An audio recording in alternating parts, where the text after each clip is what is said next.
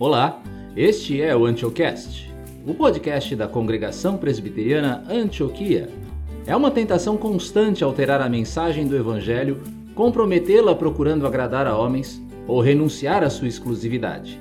Mas quando o fazemos, ignoramos que isto significa virar as costas a Deus e nos colocar debaixo de maldição, porque na verdade não há outro Evangelho. Mensagem no texto de Gálatas, capítulo 1, versos 6 a 10, pregada em 13 de fevereiro de 2022 pelo pastor César Augusto. Abra, por favor, a sua Bíblia na carta de Paulo aos Gálatas, capítulo 1, versos 6 a 10. Nessa segunda mensagem, na carta aos Gálatas, eu quero hoje expor a você tanto a natureza quanto os perigos envolvidos em você abraçar um falso evangelho. Carta aos Gálatas, capítulo 1,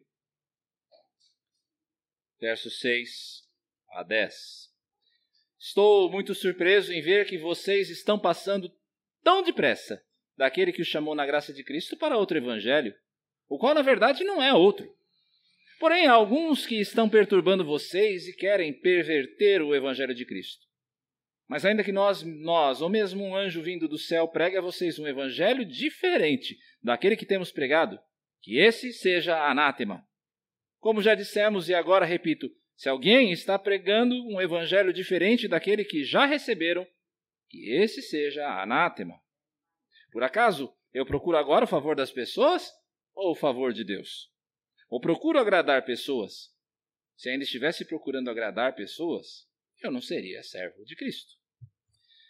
Quando o rei Davi se sentiu seguro e bem estabelecido no seu reino, apesar de todas as suas virtudes, ele lhe ordenou um levantamento de um censo ah, em sua população para procurar conhecer com quantos homens ele poderia contar nas suas forças militares no caso de um conflito.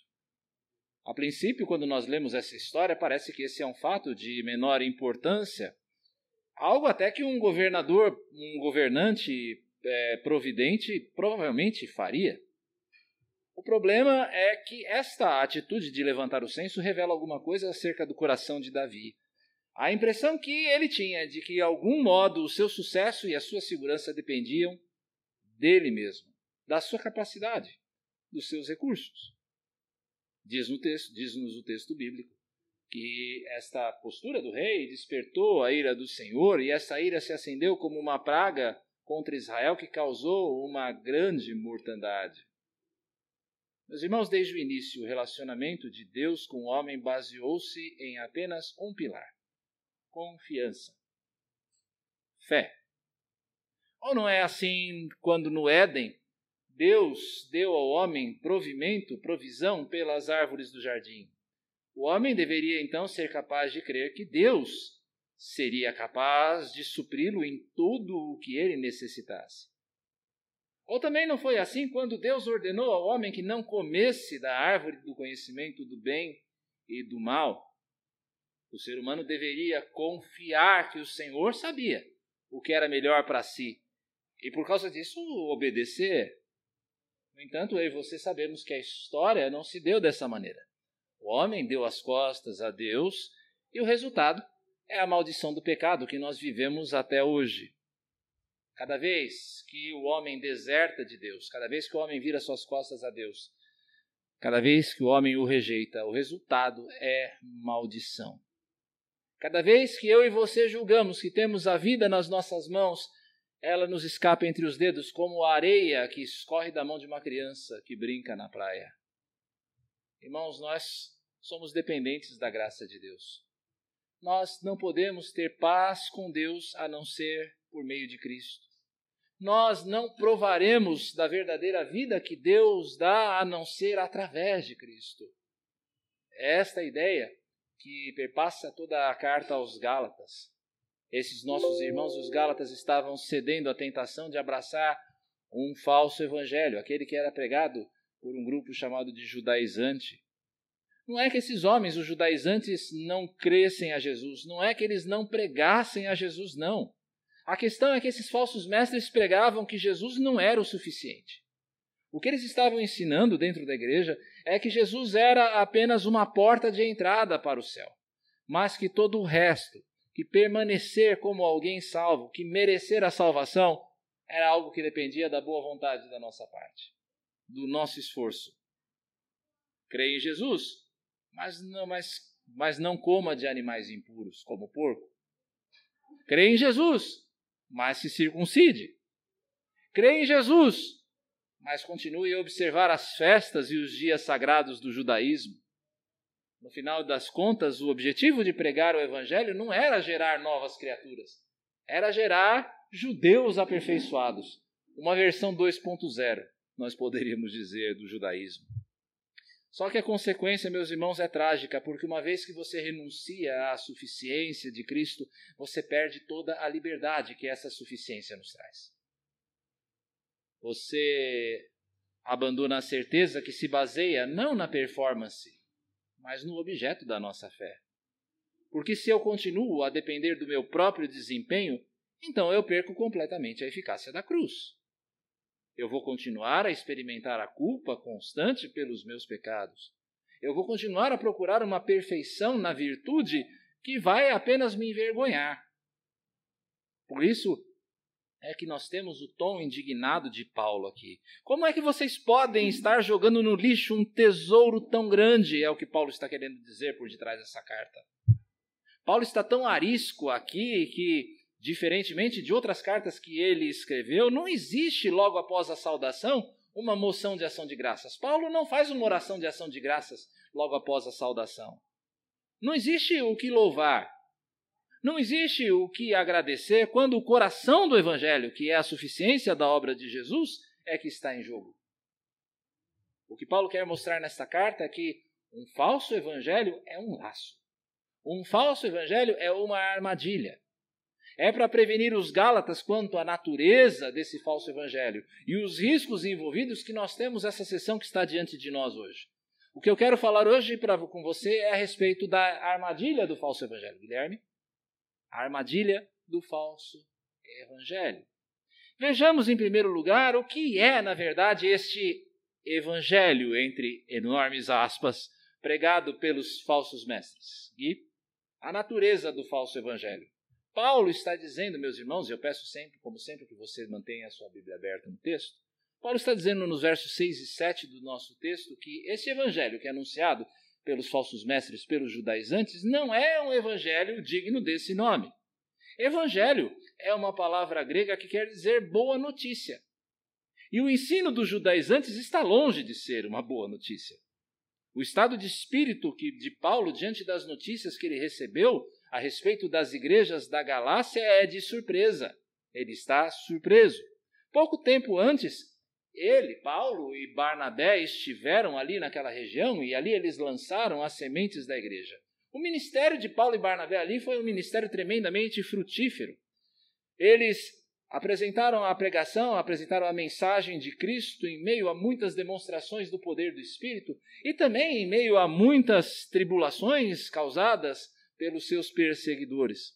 Você vai encontrar a, a descrição desse ministério nos capítulos 13 e 14 do livro de Atos. Um ministério tremendamente frutífero ali. Então, como é que os Gálatas podem estar passando tão depressa desse ministério que mostrou o poder libertador do evangelho verdadeiro a uma mensagem escravizadora, a uma mensagem escravizante em tão pouco tempo? Como é que de tão rápido, tão rápido eles têm passado de uma coisa para outra, de um extremo a outro.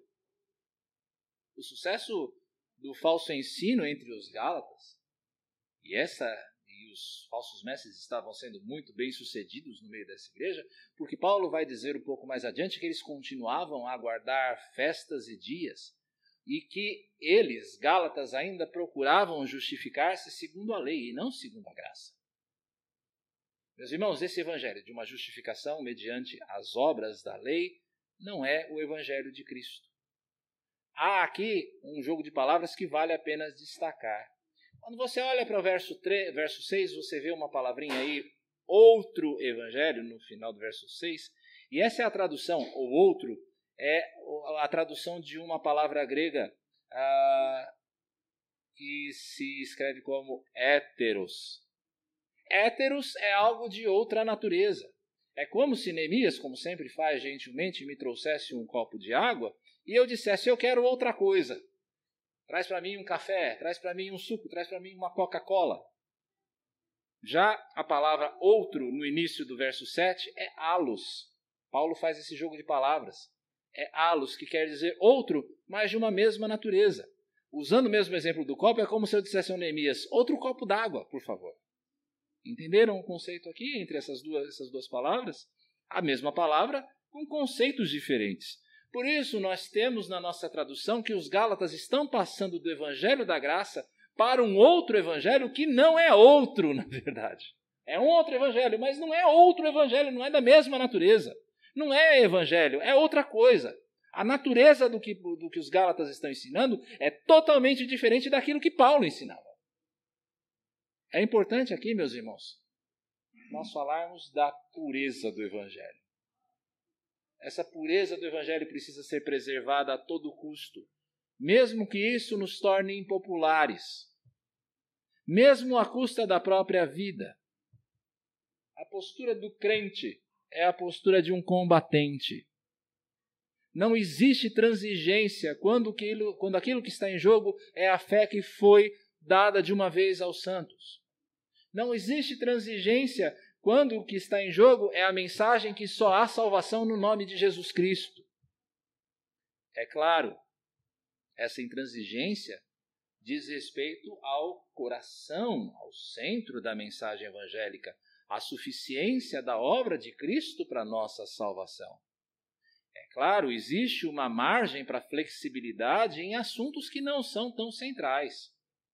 Mesmo Paulo, em outro lugar, vai dizer que ele fez de tudo, fez-se fez em tudo para com todos para ganhar alguns.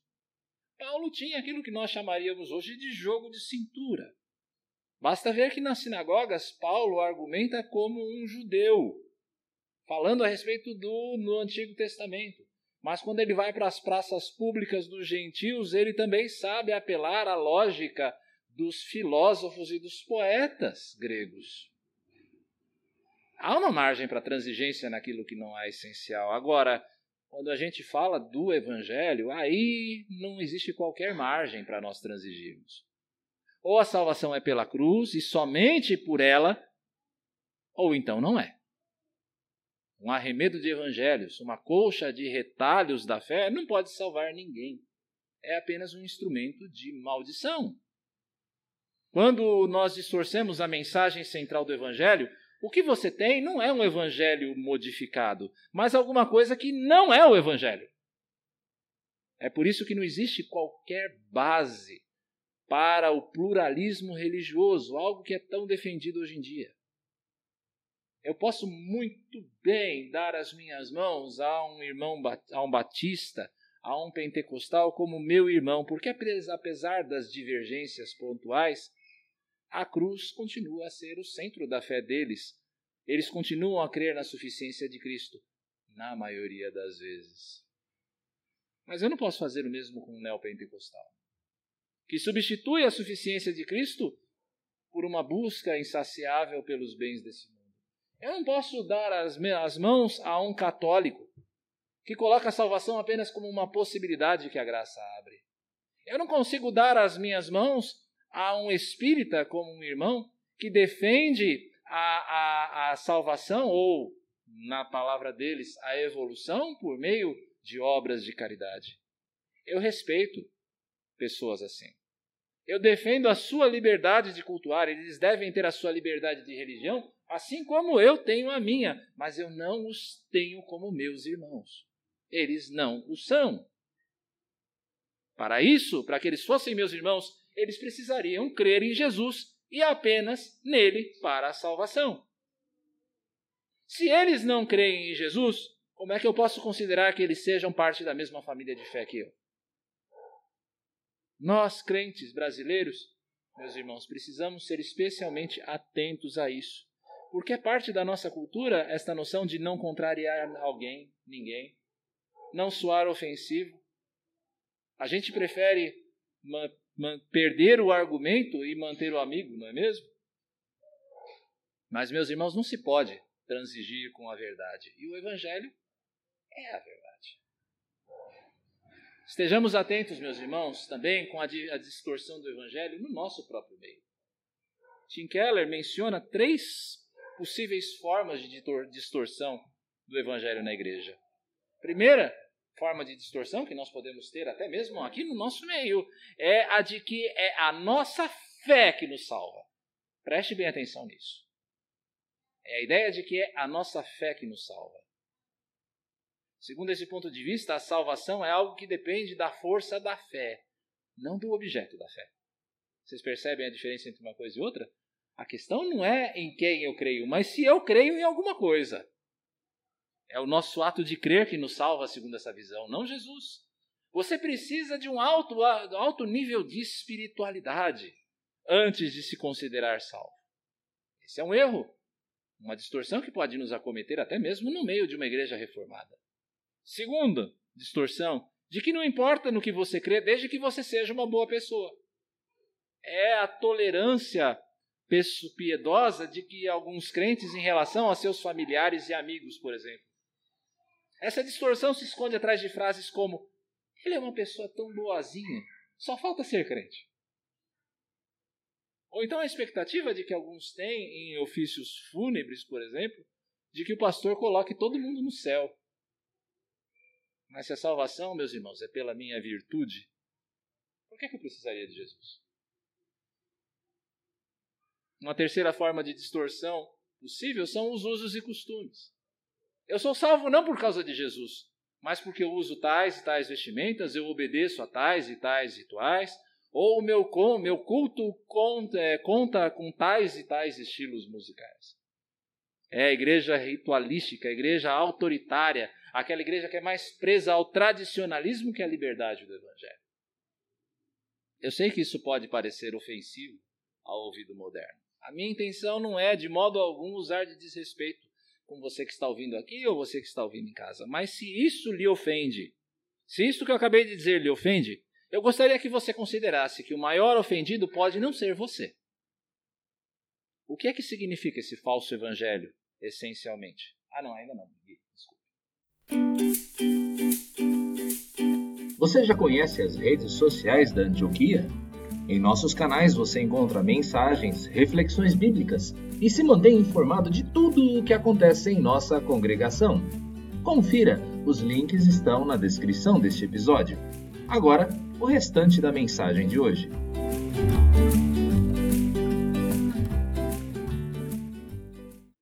Aqui o grego vai nos ajudar mais uma vez.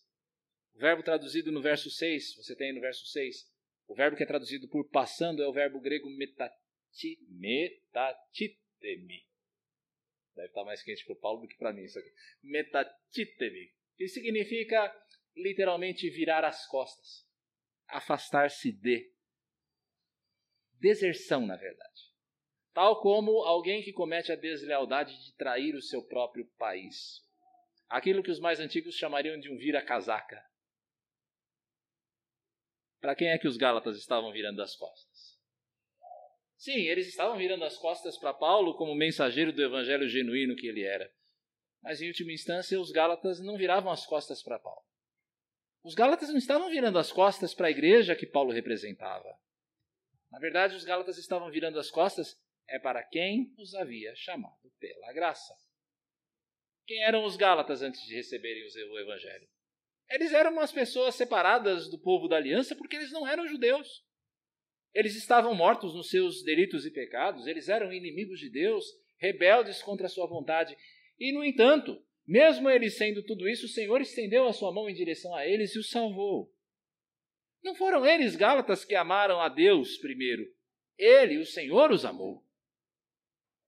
E agora, de modo arrogante, o que eles estão dizendo na prática é: eu não preciso do Senhor, eu posso me virar muito bem sozinho, eu posso me auto-justificar. A minha justiça me basta.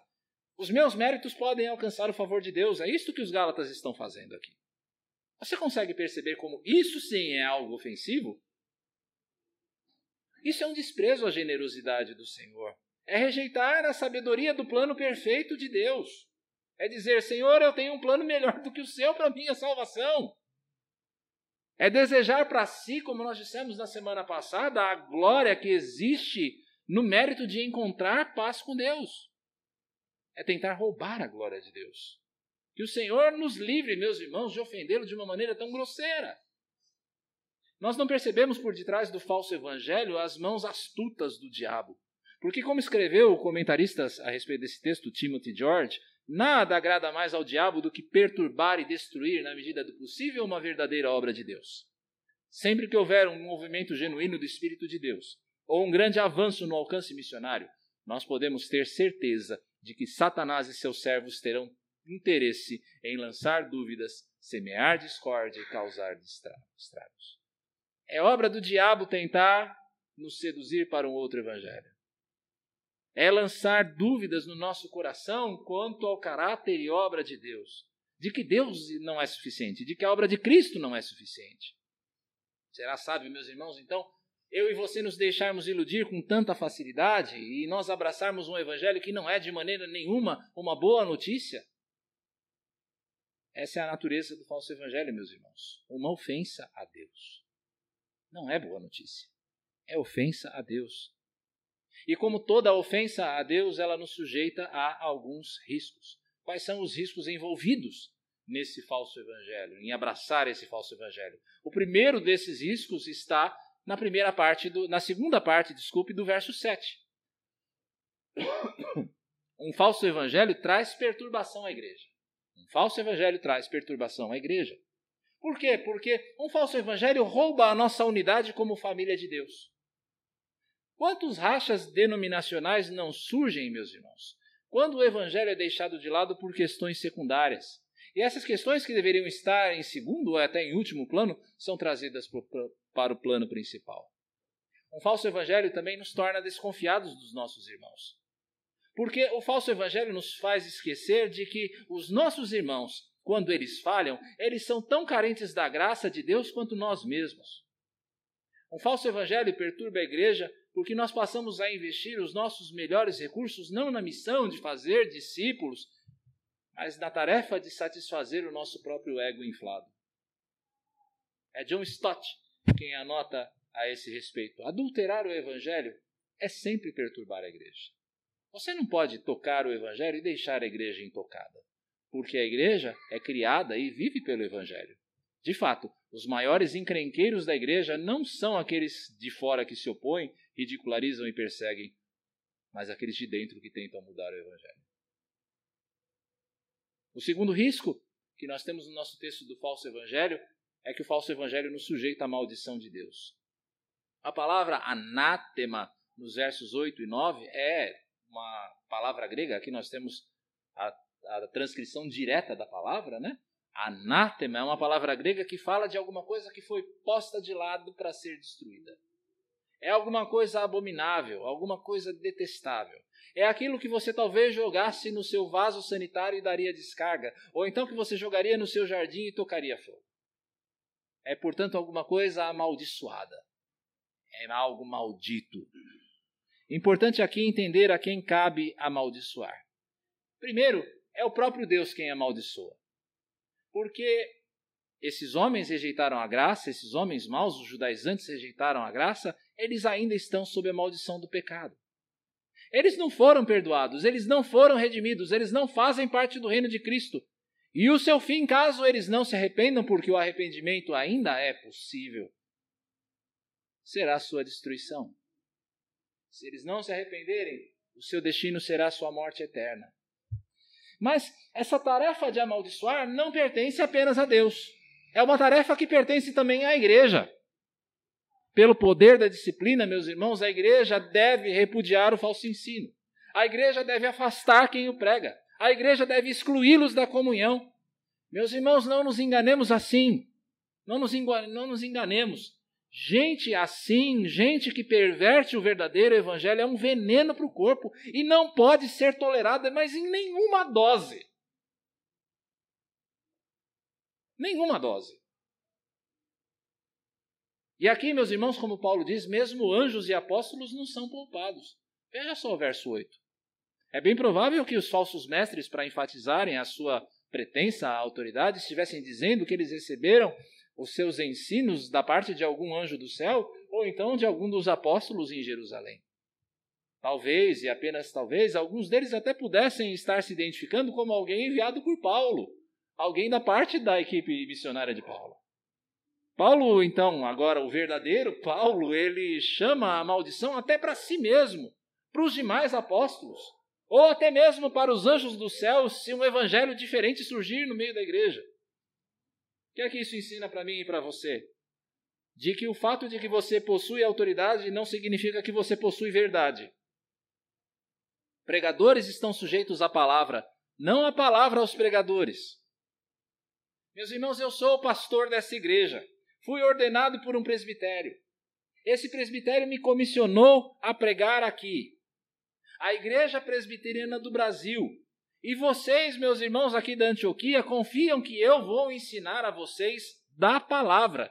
E por isso vocês conferem a minha autoridade. Mas se eu, com base ah, mas se eu, com base nessa confiança que está depositada sobre mim, uh, começo a pregar falsas revelações ou então interpretações muito peculiares da Escritura, baseadas não naquilo que o texto diz, mas no que eu quero, de, no que eu gostaria que ele dissesse, ou então se eu começasse a tratar o errado por certo e o certo como errado, vocês deveriam acreditar em mim? Que eu seja anátema se eu fizer isso, meus irmãos. Que vocês me coloquem para fora. Do mesmo modo, julguem e julguem a si mesmos com rigor se o evangelho que vocês ouvem, se o evangelho que vocês anunciam, se o evangelho que baseia as suas vidas é de fato o evangelho da Escritura. Como escreveu Agostinho para o nosso alerta, vocês não devem supor, irmãos, que heresias, que heresias possam ser produzidas através de pequenas almas. Ninguém, exceto grandes homens, foi o autor das heresias. As heresias sempre encontraram seu fruto porque elas estavam apoiadas na autoridade de homens que receberam a confiança do povo. Um terceiro risco que o texto apresenta, meus irmãos, é o de desagradar a quem nós fomos chamados a servir. Veja o verso 10. É possível que os adversários de Paulo acusassem o apóstolo de procurar o favor dos Gálatas para o fim de obter algum lucro financeiro falando, né? financeiramente falando. E Paulo então vai nesse verso 10 expor a sua motivação. O intuito de Paulo não é, sob nenhum pretexto, agradar a homens, mas a Deus. Aliás, isso fica bem nítido no tom que ele usa, né? Quem é que usaria do tom que ele usa se ele estivesse querendo adular a homens? O livro de Provérbios nos diz, meus irmãos, que quem quer agradar a homens acaba se metendo em muitas ciladas. Quem é que discorda disso? Eu tive uma prima que se submeteu a um tratamento estético de grande complexidade. Praticamente ela operou o tronco inteiro. Porque ela não se sentia bonita. Depois ela nos contava a respeito das dores que ela sentia no processo de recuperação. Sofrimento horrível. Bom, minha prima, graças a Deus, se recuperou. E se recuperou até mesmo para ficar feliz com os resultados dessa cirurgia. Mas quantos não se deformam Quantos não perdem a vida em tratamentos assim por conta de buscar um padrão de beleza que a mídia estabeleceu? Para agradar a homens, meus irmãos, muitos estragam a sua saúde, muitos estragam as suas famílias, muitos entregam e abrem mão dos seus valores. Mas Paulo nos ensina aqui que o nosso temor, o nosso respeito não deve ser a homens. Nós devemos é temer ao Senhor é como anota o pregador John Witherspoon, é somente o temor de Deus que pode nos livrar do temor de homens. É somente porque eu temo mais a Deus que eu deixo de temer a homens. Um falso evangelho, meus irmãos, pode agradar a muitos. Um falso evangelho pode massagear o ego daqueles que julgam que tudo que o homem pode possuir é fruto do seu esforço. Um falso evangelho pode aliviar a consciência cauterizada daqueles que pensam que a fé não necessita de arrependimento. Um falso evangelho pode gerar o lucro dos obreiros da falsa circuncisão. O que, o, fal, o que um falso evangelho não gera é o agrado daquele que se deu para nos salvar. O alvo do crente não é agradar a homens. O alvo do crente é agradar a Deus. O verso 10 descreve a mim e a você como servos de Cristo. A palavra grega aqui é doulos, um termo que é usado para descrever um escravo. Nós somos escravos de Cristo. Ainda que as condições da escravidão nos dias de Paulo, nos dias de Jesus, fossem bem diferentes da escravidão negra, que é mais conhecida nossa, não era uma escravidão tão brutal, a realidade ainda é a mesma. Um escravo vive para cumprir a vontade do Senhor. Um escravo não vive para cumprir a sua própria vontade ou para cumprir a vontade de outro senhor. Espera-se de um escravo que o escravo tenha uma lealdade não dividida. Mas se ainda incomoda você ser tido por um escravo, ser chamado de escravo, a mesma palavra é utilizada por Paulo em outra circunstância, lá na sua carta aos Filipenses. Pelo contrário, ele se esvaziou, assumindo a forma de servo. Essa palavra servo aqui é o do seu escravo, tornando-se semelhante aos seres humanos. A quem é que esse texto se refere, meus irmãos? Esse texto se refere ao próprio Jesus. Jesus sendo apresentado como um escravo. Ele, sendo Deus, se esvaziou e cumpriu plenamente a vontade do Pai, tendo na vontade do Pai o seu prazer, e isso até a morte, vai nos dizer Paulo no final desse trecho de Filipenses. Se você te incomoda saber que você é um servo, se te incomoda saber que você é um escravo, olhe para Jesus. Olhe para Jesus. Ele foi um escravo antes de você. Seremos nós agora desleais com o nosso Senhor, que nos deu alguém como Jesus, que se fez servo, que se fez um escravo em nosso lugar para cumprir a vontade do Pai? Será que nós ousaríamos então desagradar esse Senhor e esperar passar impunes? Daí nós entendermos, meus irmãos, por que, é que o Evangelho é uma armadilha perigosa. Quanto à sua natureza, o Evangelho não é de forma alguma uma boa notícia. Não. Ele é um ato de ingratidão contra Deus. É uma ofensa. Por isso, por ele ser uma ofensa, ele nos sujeita aos riscos de nós perturbarmos a igreja, de nós nos colocarmos sob maldição e de nós desagradarmos a quem nos chamou para o seu serviço. À luz dessa mensagem, eu gostaria que você considerasse se o evangelho em que você crê é o evangelho genuíno. Você reconhece, de fato, que você é um pecador e que você não pode fazer nada pela sua salvação? Você é um pecador e que você não pode fazer nada pela sua salvação, mas que Jesus já fez tudo? Esse é o evangelho que você crê? O que quer que passe disso é uma armadilha. O que quer que passe disso é um veneno para a sua vida espiritual. Mas antes de nós encerrarmos, eu gostaria de dar duas palavras de exortação. A primeira palavra aos amigos descrentes que me escutam. Talvez eles estejam aqui, talvez eles estejam em casa. É bem provável que você tenha se sentido ferido por uma ou outra parte dessa mensagem. Eu sei também, eu sei também que é alguma coisa difícil quando nós somos confrontados em convicções tão pessoais quanto a nossa fé. É muito difícil alguém confrontar a nossa fé. Mas a Bíblia diz, meu querido amigo, meu minha querida amiga, que são leais às feridas daquele que ama. A verdade quanto à exclusividade do Evangelho pode ser uma verdade dura, mas ela é honesta. É uma verdade mais honesta que qualquer outra proposta que soe agradável aos seus ouvidos, mas que é incapaz de trazer paz com Deus para você. Que tal você questionar, à luz da palavra de Deus, as suas convicções? Ouvindo a mim, eu peço que você considere: será que eu posso crer que aquilo que esse pregador está dizendo é o que a Bíblia diz? É verdadeiro? A segunda e última palavra é aos meus irmãos da Antioquia, que comigo servem aqui nesse ministério, domingo após domingo, semana após semana. Meus queridos irmãos, a mensagem da exclusividade do Evangelho não costuma produzir igrejas superlotadas. Igrejas fiéis ao Evangelho têm um crescimento lento, mas consistente. Vamos permanecer fiéis, meus irmãos. Vamos permanecer fiéis à mensagem da cruz. Nós fomos chamados à fidelidade, nós não fomos chamados à performance. Nós não fomos chamados aos resultados rápidos. E que agrade ao Senhor aproveitar os nossos esforços para que a nossa única mensagem capaz de trazer, para que a única mensagem capaz de trazer salvação possa chegar a tantos outros, para a glória do nome do Senhor e para a nossa alegria. Querido Pai, louvado seja o teu nome, Senhor. Pelo Evangelho bendito que nos chamou onde nós estávamos, para a condição de herdeiros do Reino, co-herdeiros com Cristo, Senhor, filhos teus. Muito obrigado, Senhor, por esta palavra. E perdoa se tantas vezes nós nos desviamos, ó Senhor, intencionalmente ou não, dela. Fortalece, Senhor, os nossos pés no firme fundamento da fé em Jesus Cristo. A fim, Senhor, de vivermos da maneira que te agrada. Como uma resposta, Senhor, à tua bondade e não como a causa dela.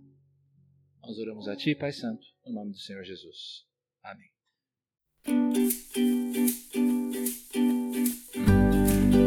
Obrigado por ouvir esta mensagem. Se você foi abençoado pelo que ouviu, compartilhe este episódio com os seus amigos. Assim, outras famílias poderão se beneficiar destes ensinos da Palavra de Deus. Venha também nos visitar. Estamos no bairro de Santana, na rua Marechal Hermes da Fonseca 583, em São Paulo, capital. Nossas celebrações acontecem todos os domingos às 17h45. Antioquia Família de Cristo para abençoar a sua família.